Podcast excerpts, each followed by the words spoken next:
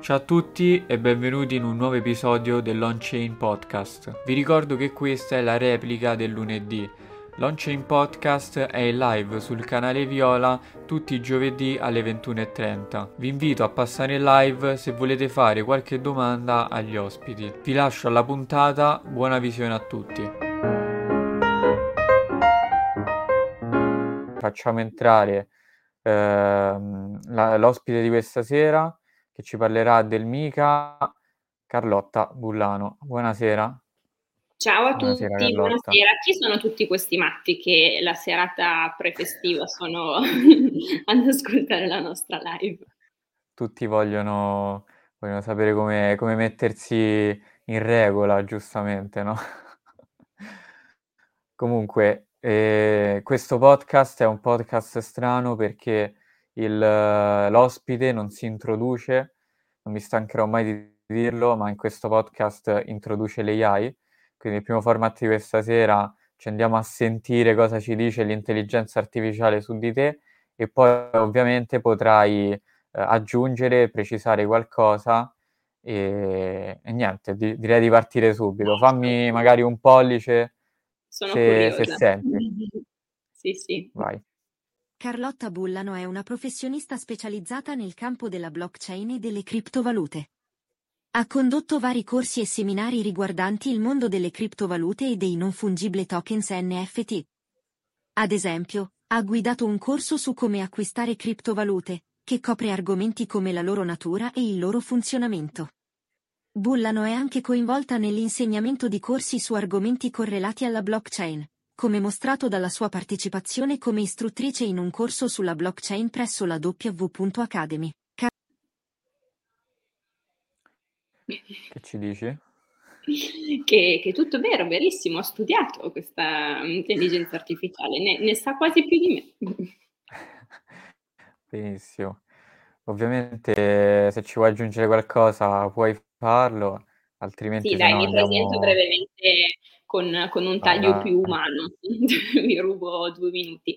Eh, io sì, lavoro nel, nel, mondo della blockchain e delle cripto, attualmente lavoro mh, mm, presso Coinbar, quindi sono collega di, di, Davide e seguo tutta la parte compliance. Eh, come mi sono avvicinata al mondo delle, delle cripto? Eh, fate conto che io sono una laureata in giurisprudenza che negli ultimi due anni di università aveva maturato l'idea di voler fare il magistrato. Quindi avevo iniziato a studiare per il concorso in magistratura e ho fatto un ben 18 mesi di tirocinio in tribunale lavorando proprio a fianco dei, dei giudici. Eh, questa esperienza mi ha fatto capire che quella realtà lì eh, non corrispondeva a quella che io, io mi ero immaginata e nel frattempo, grazie a una persona a me molto vicina, ho scoperto il mondo delle cripto, mi sono letteralmente innamorata di quelli che sono i principi eh, che ci sono alla base, ovviamente sto parlando del paradigma Bitcoin e quindi ho deciso di volermi specializzare in, in questo settore. E mm. ho lavorato prima presso una startup di Milano, adesso lavoro presso Coinbar e sempre a fianco il mio lavoro alla formazione in ambito blockchain e cripto perché mi appassiona molto e Davide lo sa. Quindi ti, ti piace formare? E... Sì, mi piace, mi piace diciamo, aprire gli occhi su, su questo eh, nuovo paradigma che, che, sono le cripto e eh, non dico influenzare perché non sarebbe ortodosso e professionale, ma portare eh, più persone possibili alla, alla conoscenza di, di, questo settore e poi che ognuno in modo autonomo e indipendente prenda una propria posizione e decida se è pro o contro. Certo. Quindi diciamo che tu, diciamo, già studiando giurisprudenza e poi appassionandoti al mondo de de della blockchain, diciamo, il il tuo ruolo di di compliance officer è, diciamo, stato naturale, no, unendo queste due queste due passioni, possiamo chiamarle? Sì, sì, sì, e chiaramente quando io mi sono mh, affacciata al mondo delle cripto, ho iniziato a mh, pensare una, una, diffusione massiva tanto della tecnologia blockchain quanto, quanto delle cripto eh, e quindi immaginandomene ovunque in uno scenario reale eh, ho iniziato a chiedermi dal punto di vista legislativo e normativo quanti cambiamenti si sarebbero verificati, quante nuove situazioni che in gergo giuridico si chiamano fattispecie il legislatore si sarebbe trovato a dover normare e, o affrontare in qualche modo. E quindi chiaramente mi sono appassionata alla tecnologia e l'ho studiata, seppur non quanto un informatico, e la conosco, però poi inevitabilmente la mia attenzione ricade sempre di più su quelli che sono gli aspetti giuridici e legali legati a, a questo mondo. Certo. Allora entriamo subito nel, nel vivo de, dell'argomento core di questa serata e mm. ovviamente per chi magari è entrato adesso o chi entrerà in futuro magari lo capirà, Uh, stasera parliamo del Mica, Micar, uh, come, come, si chiama. come e, e, ehm, ti chiedo quindi da quali esigenze nasce il regolamento Mica? Allora, eh, possiamo affrontare questa, questa, domanda con due eh, occhiali. O indossiamo l'occhiale del legislatore eh, e quindi eh, vediamo cosa lui ci racconta, eh, o cerchiamo di leggere tra le righe e di capire qual è l'oggettiva mm, finalità di questo regolamento. Uh, il, innanzitutto il, il, MICAR, che è mh, mm, l'acronimo di Marketing Crypto Asset Regulation, uh, per chi non lo sapesse è una normativa che eh, entrerà in vigore eh, in modo dilazionato nel corso del, del, 2024, in modo dilazionato perché in base al, um, alle fattispecie che va a, a normare eh, ci sono delle scadenze diverse che, che il legislatore ha previsto.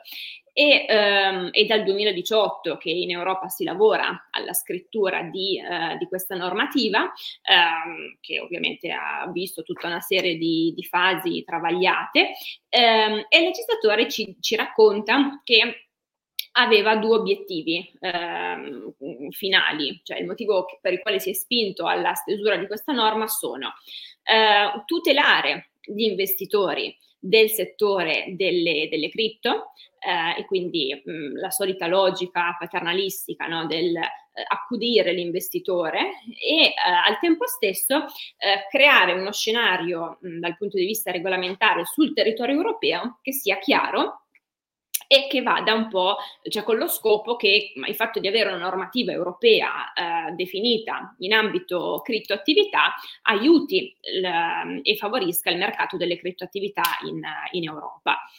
Eh, questo è quello che il legislatore ci dice. Poi io l'ho letto quasi tutto, il, il MICAR, mi mancano ancora delle parti che, che devo studiare bene, qualche sospetto eh, nasce perché, perché, come vedremo eh, quello, con quello che vi racconterò e se uno veramente si prendesse il tempo di leggerlo eh, c'è mh, un accanimento ossessivo da parte del legislatore nell'andare a normare eh, veramente qualsiasi aspetto. Cioè, dopo andiamo a vedere eh, quali sono i requisiti che vengono richiesti eh, per la creazione di nuovi token eh, diventa molto molto ehm, restrittivo il campo, ristretto il campo, di, il campo d'azione.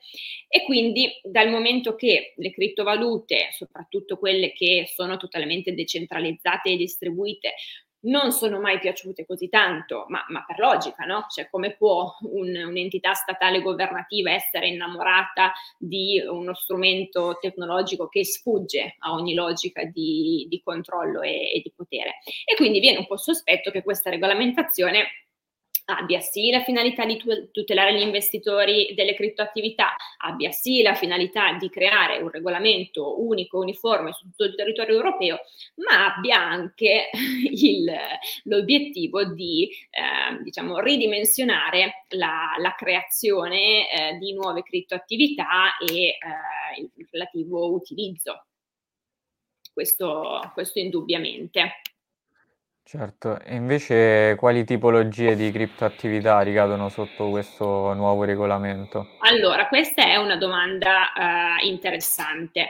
Uh, abbiamo già detto che con il legislatore con questa um, nuova regolamentazione ha l'obiettivo di avere veramente uh, tutto, tutto sotto controllo, quindi dai soggetti che mettono i token, alle modalità in cui i token vengono eh, promossi, il capitale sociale dell'emittente, i soci che compongono le società emittenti. Um, la domanda è, eh, tutto il mondo delle criptoattività rientra sotto questo regime del MICA?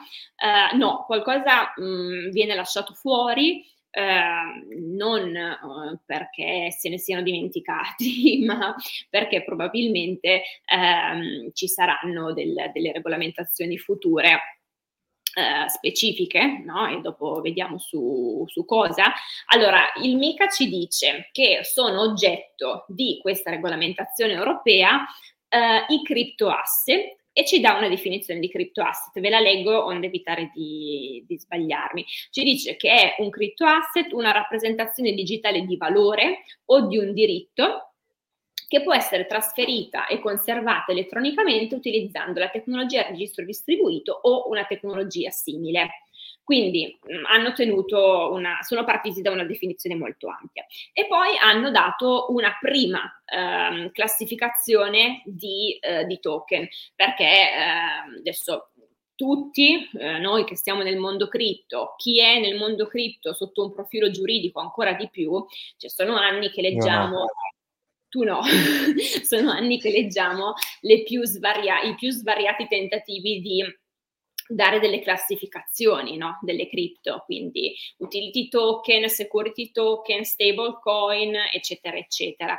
Um, il MICAR ci dice i token si dividono in queste tre categorie, che adesso vi dico quali sono. Uh, prima categoria EMT, che è l'abbreviazione di Electronic Money Token, e eh, ci dice che rientrano in questa categoria tutti quei crypto asset che hanno un obiettivo, ovvero quello di mantenere un loro valore stabile facendo riferimento al valore di una valuta ufficiale, quindi le nostre eh, carissime stablecoin. Questa è proprio una definizione ritagliata su misura per, ehm, per regolamentare le stablecoin. Poi ci dice eh, che c'è una seconda... Ti fermo un attimo se posso, ti voglio fare una domanda. Invece le, le stablecoin, per esempio, che si ancoravano all'oro, cioè che, che il loro prezzo era fisso all'oro, come...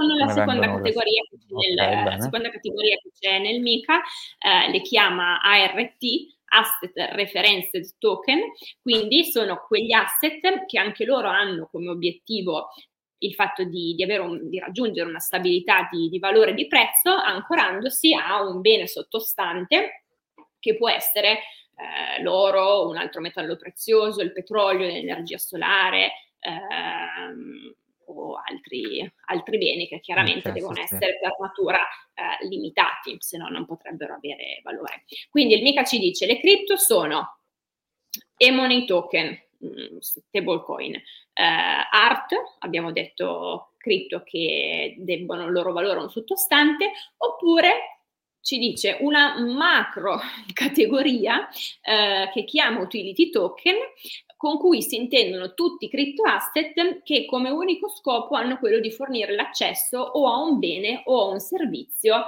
ehm, che è ovviamente rilasciato soltanto dall'emittente di quel token. Eh, quindi queste sono le, le tre categorie di... Poche parole, token. tutte le shitcoin tutte le shitcoin, esattamente.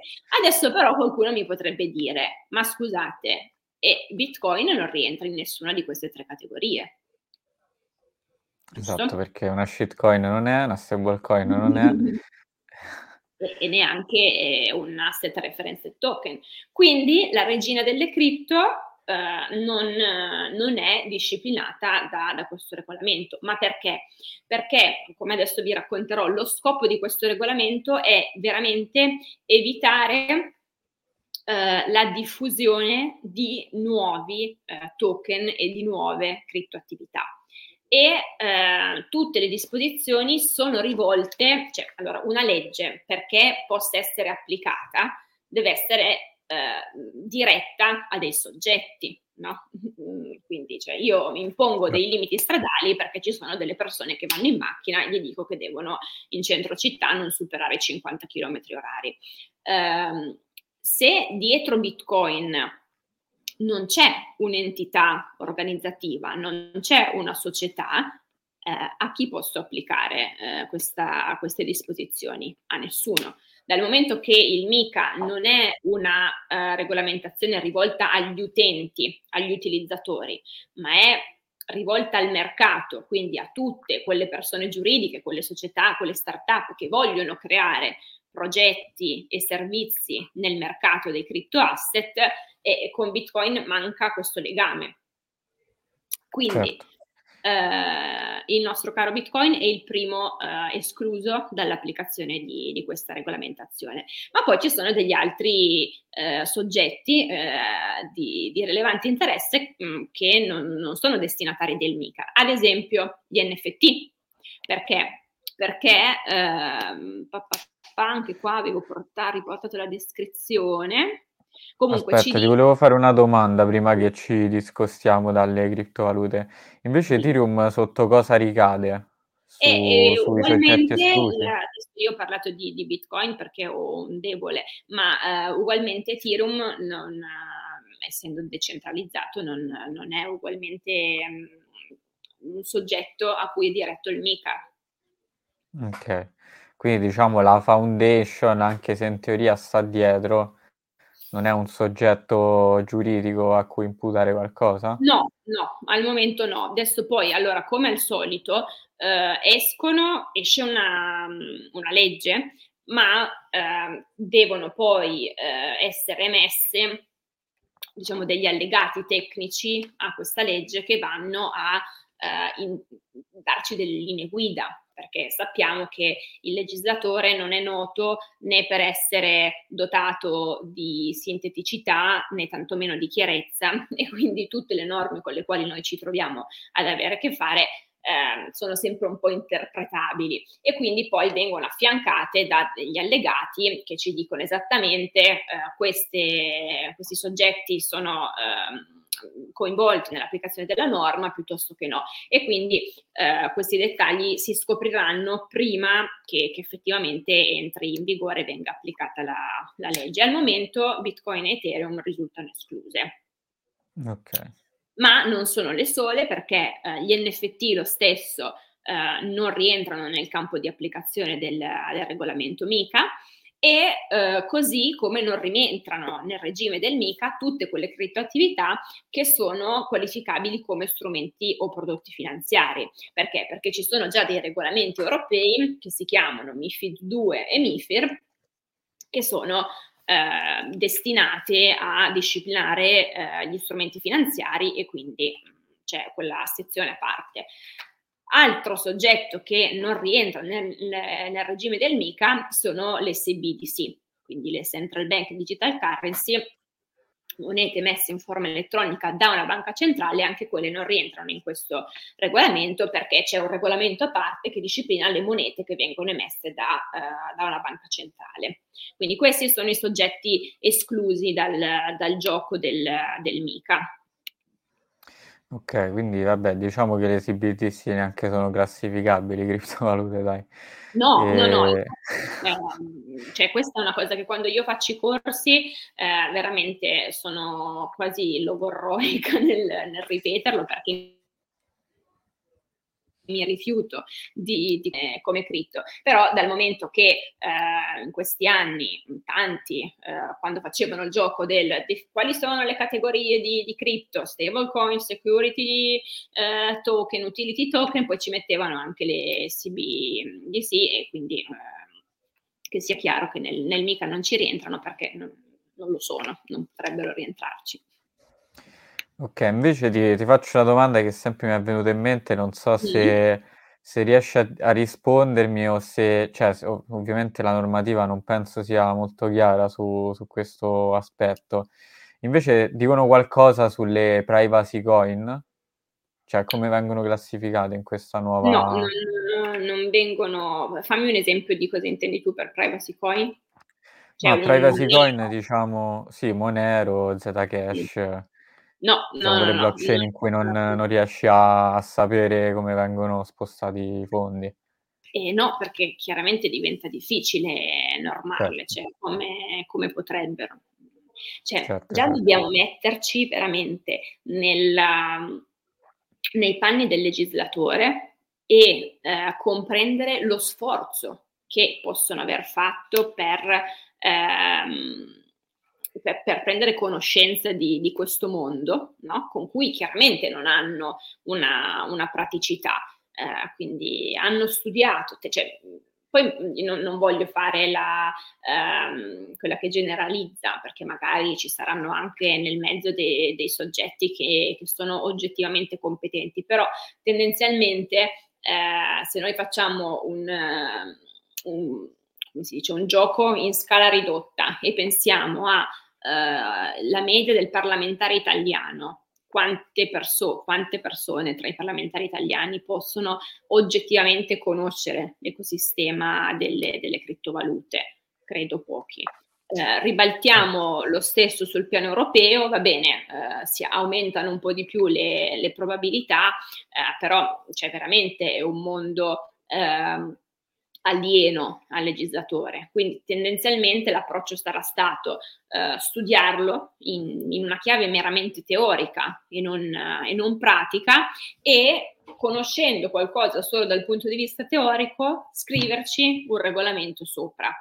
Eh, ma mm, cioè, ne, ne, è testimonianza il fatto che eh, ogni normativa mm, ha delle lacune cioè, certo. come quando prendendo la legge di bilancio che, che regola la tassazione sulle cripto, eh, questa è la legge di bilancio italiana, eh, dice che da adesso in poi sono da dichiarare anche le cripto eh, custodite su telefonino o chiavetta USB. Beh, tanto a me non tange perché ovviamente non avendole non, non posso dichiarare nulla. No, no, ma e... non sto insinuando che qualcuno dei qui presenti debba dichiararle. Era per... Che abbia eh, proprio in generale. Era per... Cioè, a noi ci interessa la tecnologia blockchain, poi... Noi siamo dei sono... teorici, siamo dei esatto. teorici come, esatto. come legislatore. Esatto. E invece abbiamo parlato delle, delle criptoattività, no? E invece i soggetti a cui è rivolta questa, questa normativa, quali sono? Allora, come, come vi dicevo, escluso. Sì, quindi dobbiamo chiederci, cioè queste regole eh, del gioco dettate da, da questa normativa, eh, chi, mh, mm, chi, su chi impattano, no? E, mm, e eh, dipende ovviamente del, della categoria che, di cripto che, che andiamo a studiare.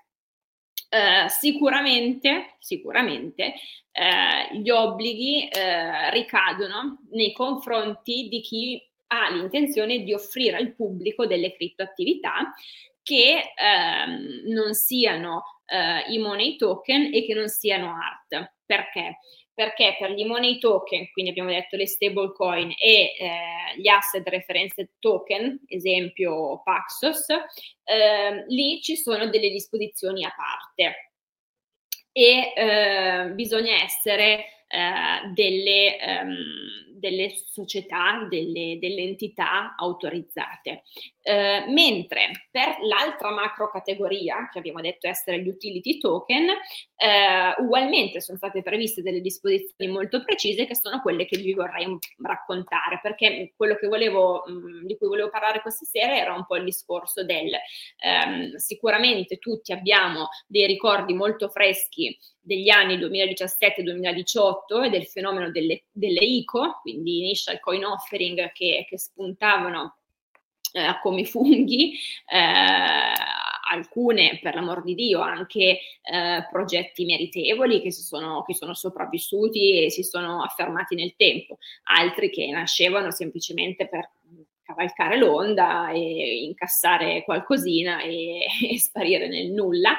E, e, quindi è proprio questo il settore che questo regolamento vuole, vuole disciplinare. Eh, prima di dirvi quali sono i soggetti nei confronti dei quali il regolamento si applica, volevo fare una riflessione ad alta voce con voi, che è eh, una cosa sulla quale io mi interrogo sempre e mi piacerebbe sapere anche il tuo parere, Davide, a riguardo, ehm, perché ehm, io mi chiedo sempre, ehm, questo, questa tutela eccessiva che il legislatore vuole avere nei confronti dell'investitore per impedire in qualcun modo che il, in qualsiasi modo che il povero investitore venga eh, magari truffato, cioè fino a quando è corretta e fino a quando invece eh, dovrebbero essere i singoli soggetti che si fanno carico in modo autonomo e responsabile di saper valutare se ha senso investire in un progetto o in uno strumento piuttosto che no.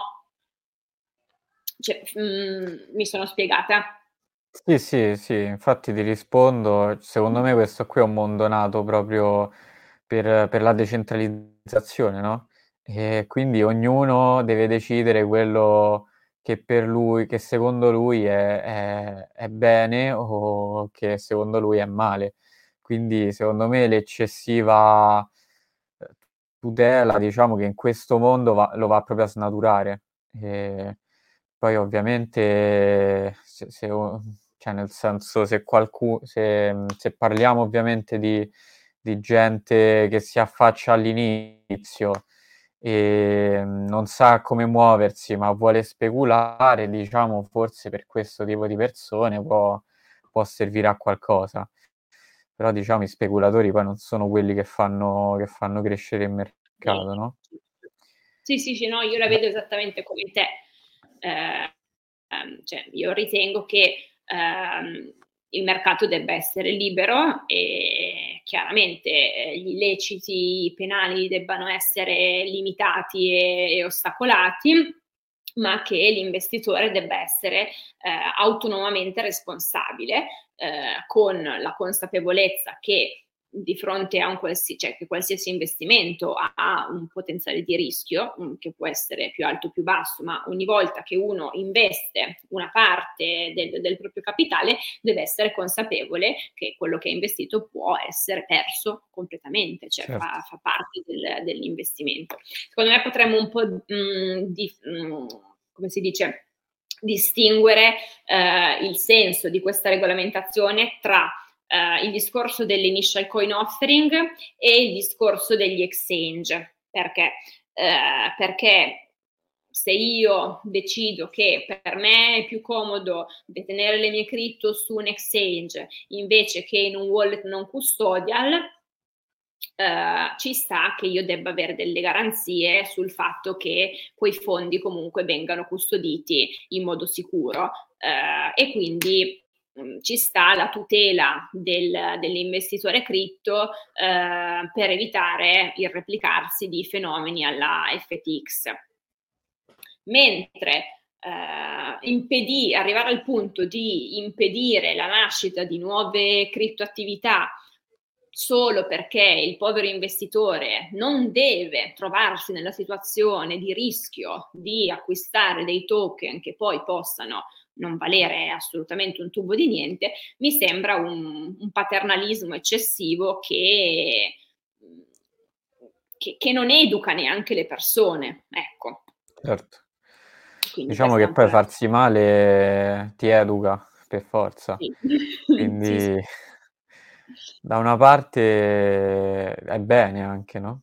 Non, non regolamentare arrivano magari speculatori, si fanno male se vanno via ed è meglio per tutti, e poi quelli che vogliono rimanere imparano una lezione.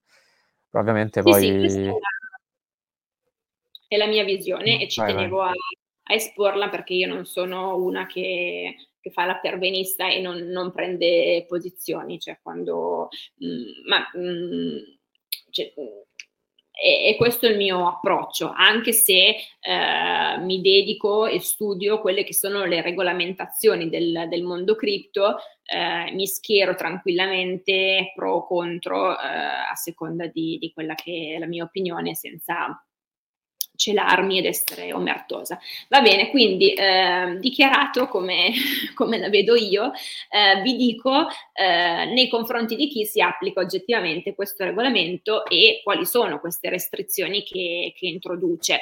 E, ehm, dicevamo appunto, prende di punta la creazione di nuove criptoattività che eh, possiamo definire utility token. E quindi i soggetti nei confronti dei quali la normativa è rivolta sono i soggetti che vogliono offrire delle nuove criptoattività o che richiedono l'ammissione al mercato ehm, o ancora le piattaforme di negoziazione, quindi gli exchange fondamentalmente. E eh, questi soggetti devono necessariamente essere delle persone giuridiche perché eh, devono essere eh, assolutamente identificabili. Quindi scordiamoci le ICO eh, dove si andava sul sito e il team erano eh, degli, degli, avatar o, eh, o, degli NFT e non si sapeva chi, chi c'era dietro. Cioè, quel mondo lì eh, a partire dal prossimo anno eh, scomparirà. Quindi ci dovranno essere dei soggetti ben identificati e definibili. Saranno e... solo dei ricordi dal prossimo anno saranno solo dei ricordi, sì. Uh, e quindi, questo, quindi fondamentalmente questi sono i soggetti nei confronti del quale il, il MICA si, si rivolge um, e, um, e, ci dice che, uh, che, ogni volta che si vuole emettere una nuova criptoattività, gli obblighi sono uh, redarre, pubblicare e notificare il white paper e adesso andiamo a vedere proprio quante cose devono essere eh, contenute all'interno di questo white paper, eh, notificare a chi? Notificare a quelle che eh, diventeranno le autorità competenti eh, nei vari stati facenti parte dell'Unione Europea che avranno appunto il compito di verificare la corretta applicazione di, eh, di questo regolamento. Obbligo di eh, redazione, pubblicazione e notificazione non solo del white paper, ma di anche tutte le comunicazioni di marketing relative al rilascio di, eh, di questa nuova eh, criptoattività. Uh, e quindi il regolamento ci dice se tu uh, porti avanti tutti, se tu società, uh, se tu persona giuridica, quindi se tu società rispetti tutti questi adempimenti previsti, sarai considerato autorizzato ai sensi della normativa ad offrire questa nuova criptoattività su tutto il territorio europeo. Ora che vi vado a raccontare quali sono tutti questi adempimenti e requisiti, io sfido il diavolo a trovare qualcuno che abbia voglia di uh, dar vita a, a, nuove criptoattività, sinceramente, perché cioè, in un mm. mercato che oggettivamente è già saturo di, di altcoin, mm, perché, cioè, perché tutta questa fatica mh, mm, per collocare sul mercato qualcosa di parzialmente utile? Ecco. Quindi andiamo a vedere cosa ci, ci dice. Uh, perché tutta questa importanza nei confronti del white paper e delle attività di marketing? Sempre perché il legislatore uh, ci tiene alla tutela del, degli investitori, ci tiene che l'investitore sia uh, consapevole di quello che sta andando a, ad acquistare e quindi dice eh, affinché tu la tua nuova criptoattività la possa immettere sul mercato europeo, eh, nel white paper e nelle comunicazioni di marketing ci devono essere scritte tutte queste cose, che sono tutte informazioni che consentono all'investitore di eh, valutare la natura di quella criptoattività e eh, di conseguenza diciamo il, il rischio del, dell'investimento. Eh, ad esempio, il white paper eh, deve essere eh, rigorosamente ehm, scritto in un formato eh, leggibile elettronico, deve essere rigorosamente, ehm, come si dice, scritto in, in lingua inglese e mm. eh, non è possibile che le eh, informazioni, le pubblicazioni di marketing eh, della nuova criptoattività vengano pubblicate prima del white paper. Ci dice il legislatore, al massimo, prima della pubblicazione del white paper, possono essere effettuati dei sondaggi in merito all'interesse di, di quella criptoattività, ma ci sono delle sanzioni se si inverte il, l'ordine e si pubblicano prima i messaggi pubblicitari rispetto al, al white paper. Il, legislatore ci dice che gli utenti devono poter distinguere in modo chiaro eh, quello che è il white paper e quelle che sono eh, le informazioni pubblicitarie e che fondamentalmente è all'interno del white paper che dovranno eh, poter trovare tutte le informazioni in merito all'offerta, all'emissione e alla, alla negoziazione. Ci dice che il white paper deve raccontare ehm, il progetto, eh, tutti quelli che sono i soggetti coinvolti nella realizzazione di, di questo progetto, compresi gli advisor, quindi i consulenti. Eh, uh-huh. Deve essere presente l'indirizzo web, un numero di telefono, l'indirizzo mail dell'offerente. Ehm, ci deve essere, eh, deve essere precisato su quali piattaforme sarà possibile eh, poi vendere i, queste, queste, nuove criptoattività. Quindi veramente eh, dei requisiti molto molto mh, mm, molto stringenti. Pesante. E poi ci sono delle, delle curiosità eh, che vengono fuori leggendo il regolamento non da poco, perché eh, ad esempio, ve la leggo, eh, ci, ci, sono delle, ehm, delle citazioni che devono essere obbligatoriamente inserite all'interno del white paper o delle informazioni di, di marketing. E una di queste è Uh, ve, la, ve, la, leggo, la presente comunicazione di marketing relativa a criptoattività non è stata esaminata o approvata da alcuna autorità competente in alcuno Stato membro dell'Unione Europea. L'offerente delle criptoattività è l'unico responsabile del contenuto della presente comunicazione eh, relativa alle criptoattività. Quindi praticamente ci stanno dicendo tu per poter eh, generare una nuova criptoattività e immetterla sul mercato europeo devi rispettare tutta questa procedura che, che io ho previsto. Ma sappi che comunque in ogni caso non è che eh, con questa autorizzazione c'è uno, mm, uno scarico di, di, responsabilità perché? Perché noi, cioè, allora, se ti ammettiamo, vuol dire che abbiamo verificato eh, che eh, la tua attività soddisfava determinati requisiti. Quindi eh, fondamentalmente il legislatore ci sta dicendo è un'autocertificazione, cioè tu rispetta tutte queste normative, ma in ogni caso eh, noi non verifichiamo la validità di quello che tu ci stai eh, dicendo, noi verifichiamo che tu abbia rispettato questi passaggi. L'unico responsabile alla fine sei tu. Ok, chiaro. E quindi ah, mi era venuta in mente una domanda da prima e mm, stavo aspettando che finisse così te la facevo. Invece abbiamo avuto noi ospiti qui a Launching, sì, noi, vabbè, io eh, a Launching Podcast e Davide Zonte Cryptagora ci ha fatto una bellissima lezione sulle stablecoin algoritmiche. Sì. E queste qui dove si vanno a classificare? Sempre sotto gli, gli EMT? E se la stablecoin deve il suo valore a un, a un algoritmo sottostante, non, non, sono, non sono qualificate eh, all'interno del MICA okay. queste tipologie di, di cripto. Mm, non so se potrebbero secondo rientrare. Me, Dimmi. Secondo me sarebbero, diciamo, nel limbo tra le art e le MT, perché alla fine comunque hanno un sottostante, però... L'algoritmo che stabilità di valore garantisce? È il dollaro, in teoria. Quindi sì. per questo secondo me sarebbe una, una via di mezzo tra le due, probabilmente se non sono specificate. No, non sono specificate.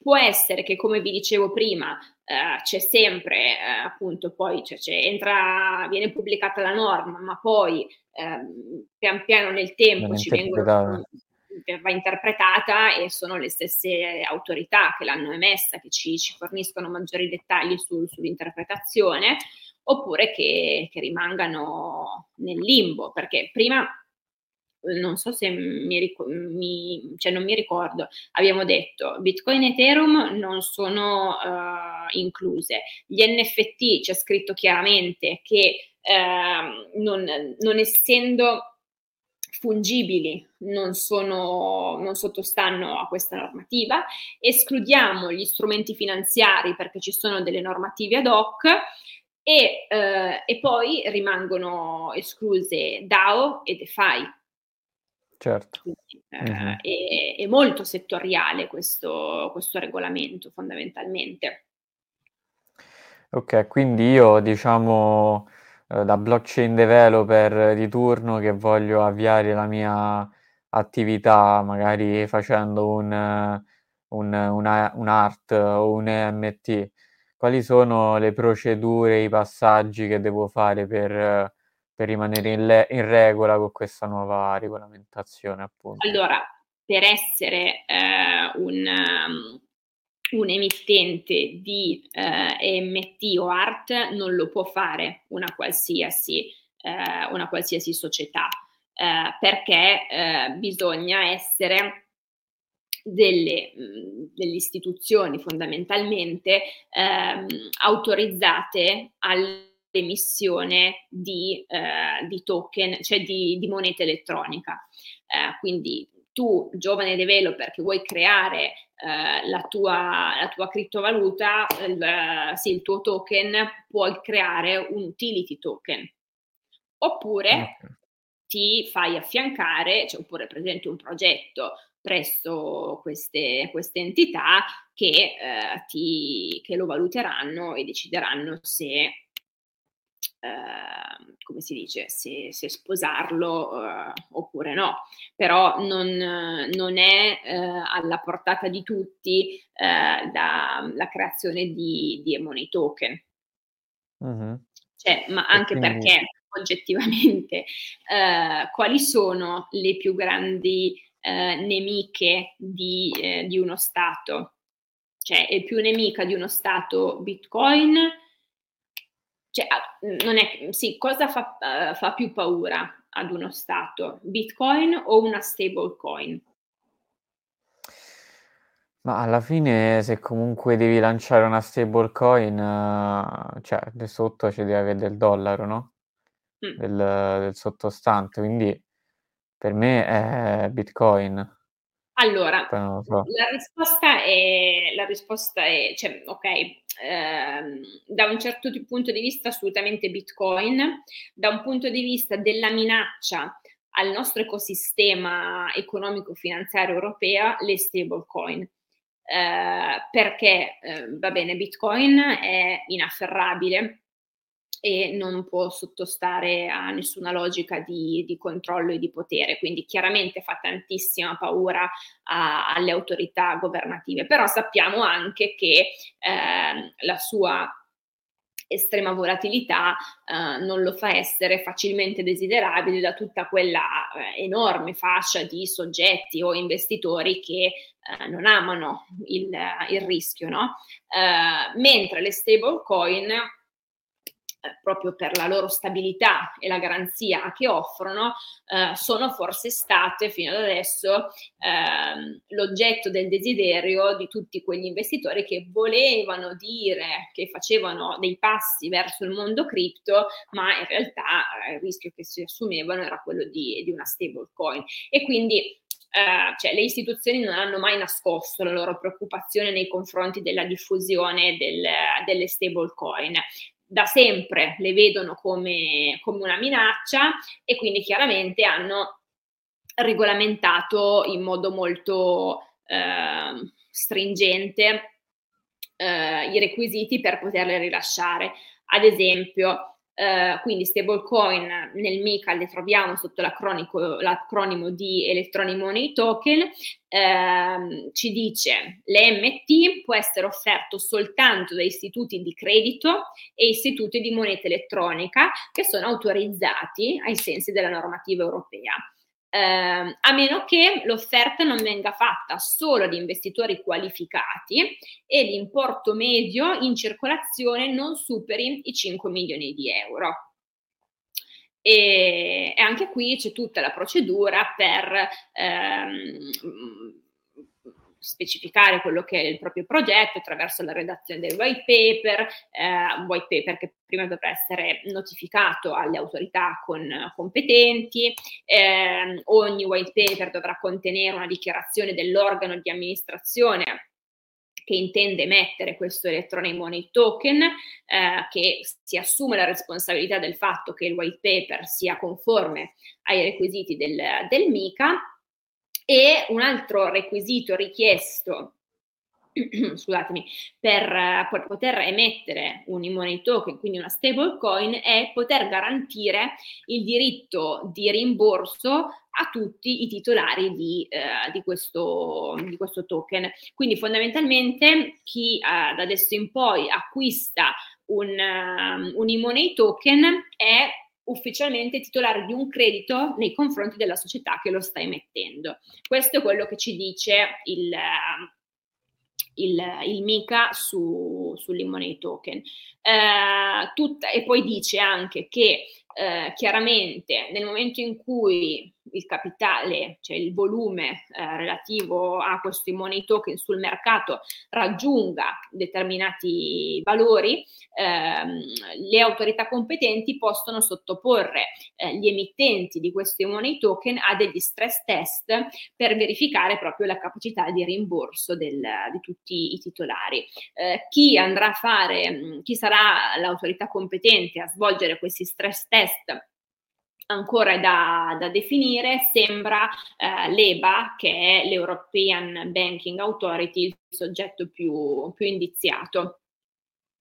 Ok, interessante questa parte. Diciamo poi era quello lì che faceva già uh, Tether con, con USDT, che in teoria potevi fare il redeem col, col dollaro uno a uno, qualsiasi uh, quantità di Tether possedevi anche con, Circle, con Circle uh, USDC. Ovviamente sì, il problema è che adesso la sopravvivenza di USDT in Europa con l'entrata in vigore del MICAR eh, non è garantita, perché noi abbiamo detto che possono emettere USDT, eh, non USDT, scusami, stablecoin o okay. gli istituti di credito o i soggetti autorizzati dal, dall'Unione Europea, quindi cioè, le, le banche fondamentalmente a meno che il volume di capitale non sia inferiore ai 5 milioni, ma direi che quello di, eh, di Tether li, li, supera ampiamente e quindi eh, la società Tether dovrà un attimino eh, andare a patti con, con, l'Unione Europea per poter continuare a, a, lasciare in circolazione il token. E invece USDC come, come si piazza? Già più, più, più compliant? Mm, no, è messa allo stesso Anche identico quella... modo. Ok, perfetto. E allora, quindi eh, se, io, se io invece volessi rilasciare il mio utility token, dopo aver fatto tutto il white paper, eh, allora sì, vi, vi do qualche dettaglio in più sul, su quello che deve contenere il, il white paper, perché così ci facciamo un'idea. Uh, quindi deve dare delle informazioni precise su chi è l'emittente di questo, di questo nuovo token, um, delle um, informazioni di carattere generale ben dettagliate su quello che è il progetto, uh, su cosa si intende realizzare con i capitali raccolti. Uh, bisogna precisare quali saranno tanto i diritti quanto gli obblighi, eh, compreso il diritto di, di, recesso nei confronti di, di chi acquisterà questo token. Bisogna dare informazioni sulla tecnologia sottostante e sui relativi rischi. E poi il, il, il, normatore, il legislatore, che in questi anni ci ha fatto una testa così sul fatto che Bitcoin e Proof of Work non sono green per la richiesta di energia elettrica che necessitano per, per essere alimentati, eh, ha precisato nel MICA che eh, ogni white paper deve dettagliatamente darci delle informazioni eh, sull'impatto eh, climatico ambientale che avrà questo, questo, nuovo token, questa nuova criptoattività, ovviamente sulla base del, del meccanismo di, di consenso che, che viene scelto. Eh, quindi queste sono fondamentalmente le principali informazioni che devono essere riportate all'interno del, del white paper. Eh, questo white paper deve essere eh, notificato ehm, alle autorità competenti.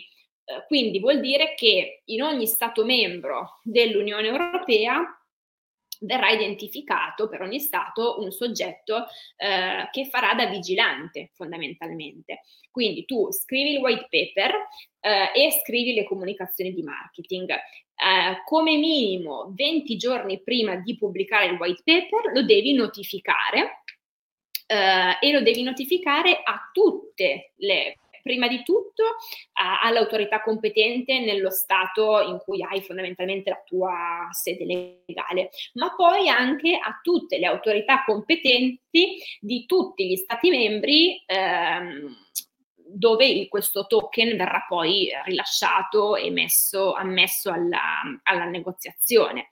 Eh, dopodiché eh, ricevi una, una, notifica, puoi procedere alla pubblicazione del white paper e alle comunicazioni di marketing e poi si può avviare la fase di eh, offerta al pubblico o di eh, ammissione alla, alla negoziazizione. Le autorità competenti chiaramente eh, vanno poi a inoltrare all'ESMA, che è la, l'autorità europea, eh, tutte queste informazioni e hanno la possibilità di eh, chiaramente richiederti delle, delle, integrazioni rispetto alle informazioni che tu, che tu hai fornito eh, o in caso di eh, gravi inadempimenti, quindi eh, tu non non ti sei eh, adeguato a quello che prevede questo regolamento, ci sono delle, delle sanzioni.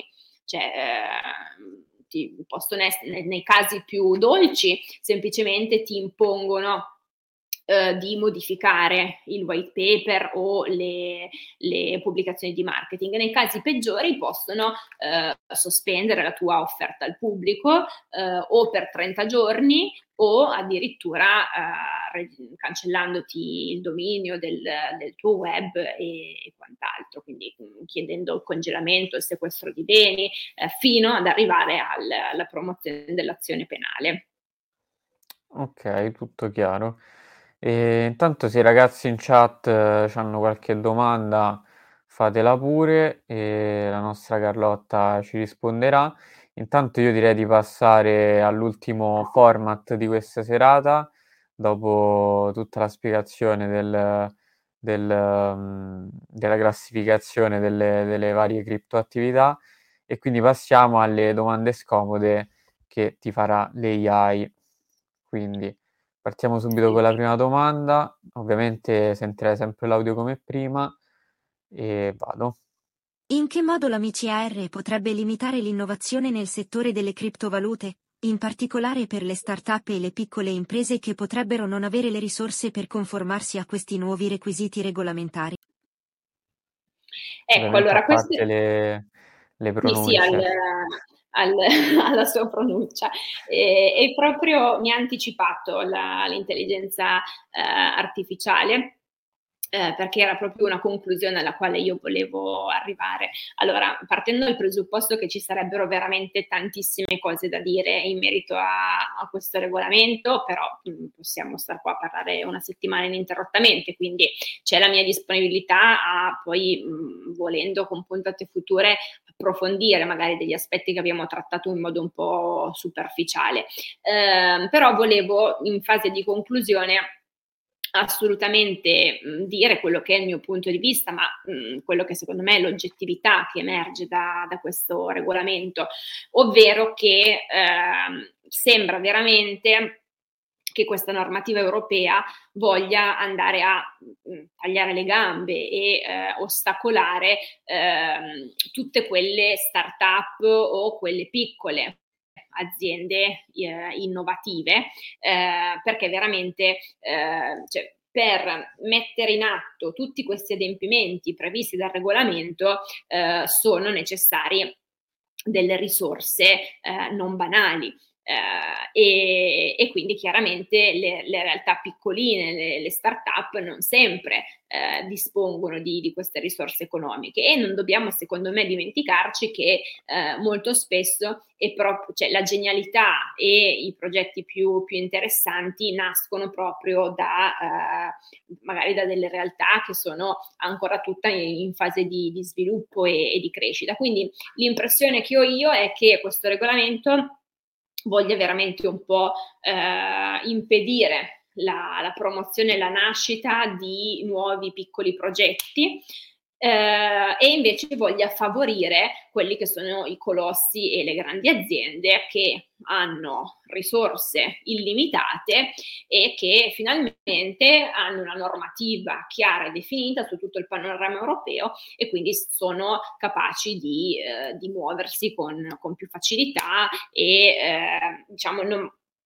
cioè non, non, si presenteranno più no? quelle casistiche della serie. Uh, immetto sul mercato un, un, nuovo token e poi arriva la SEC che mi dice che devo ritirarlo dal, dal mercato perché non sono abilitato. Perché? Perché un colosso, una grossa società, nel momento in cui uh, mette sul mercato un, un nuovo token, una nuova criptoattività, è perché alle spalle ha fatto un lavoro eh, di, di, studio, di preparazione così articolato che n- non si sta assumendo un rischio, va, va sul sicuro. Certo. Quindi secondo me eh, non, è, eh, non, è, troppo positivo l'impatto di, di questo regolamento. Ok, allora andiamo con, con la seconda domanda. Quali potrebbero essere le conseguenze dell'esclusione dei token non fungibili NFT dalla regolamentazione MICAR, in termini di rischi per i consumatori e potenziali abusi di mercato? Mm. Allora, questa intelligenza artificiale sta un po' dalla parte del, del paternalismo, tuteliamo, tuteliamo l'investitore. Eh, no, allora, eh, gli NFT al momento appunto sono, sono esclusi dalla, dalla, normativa perché la normativa ci dice che non sono intercambiabili perché sono unici no? e, e, quindi non, non, sono inclusi nel, nel regime MICA. Eh, cosa capita? Che eh, non è che il legislatore li, non arriverà ad occuparsi degli NFT, semplicemente adesso ha dato priorità a tutto il contesto di cui abbiamo parlato, ma sicuramente arriverà una normativa ad hoc e al momento eh, la, diciamo, il campo di, di, operatività è un po' più libero e meno regolamentato. E, e quindi ci sono meno restrizioni e sta all'investitore valutare se eh, il, il, token non fungibile che sta acquistando eh, sarà un qualcosa di, di, sicuro o meno e che, che rischio può, può, assumersi. Però arriverà presto una normativa dedicata agli NFT, stiamo, stiamo tranquilli. Quindi godetevi gli NFT finché sono, sono liberi. Ultima domanda. Considerando le ambiguità attuali, come la MICAR gestirà le sfide poste dalla finanza decentralizzata dei FIE e dalle organizzazioni autonome decentralizzate di AO, che non rientrano chiaramente nel suo campo di applicazione? ha studiato l'intelligenza artificiale perché sa che, eh, che DeFi e DAO non rientrano nel, nell'applicazione del MICA. Allora, anche questa è una domanda intelligente e, eh, e qui, eh, allora, per quanto riguarda eh, la DeFi, eh, il legislatore già all'interno del MICAR eh, ci dice che ha in programma una, una, nuova normativa ad hoc sulla, sulla DeFi. Anche lì, eh, come eh, il legislatore uscirà vincitore da questa sfida, non lo so, perché come ci dice la, la parola stessa, eh, se un sistema è, centrali- è decentralizzato nei confronti di chi vado ad applicare una normativa. Quindi un conto sono quei progetti parzialmente DeFi dove comunque dietro ci sono uh, del, delle associazioni, delle, delle, società. Allora lì c'è qualcuno nei confronti del quale possiamo dire le regole sono queste, per continuare a erogare quel, quel servizio, per tenere attiva quella piattaforma, ti, ti devi adeguare. Ma se è decentralizzazione eh, pura e, e cruda, eh, lì eh, bisogna, bisogna, vedere il legislatore cosa sarà capace di, di inventarsi. Mm, non so, viene il dubbio che in questo caso i soggetti destinatari di un regolamento DOC possono essere gli sviluppatori, che sono fondamentalmente le menti eh, alla base di, di una DeFi e, e, sono coloro che definiscono le regole del, degli smart contract. Eh, quindi questo è il discorso DeFi.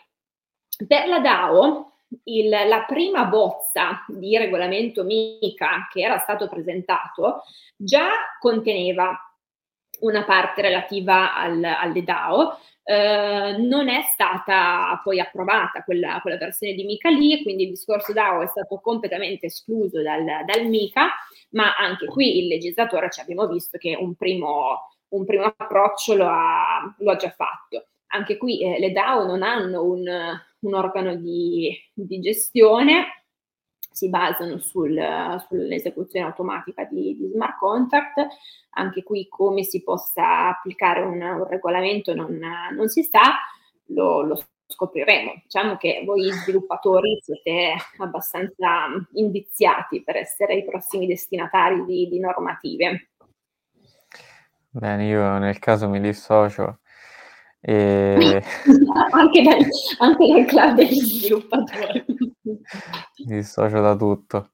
E va bene, allora se non ci sono altre domande in chat, eh, io ringrazio Carlotta per questa splendida puntata. E io ringrazio voi, ovviamente per...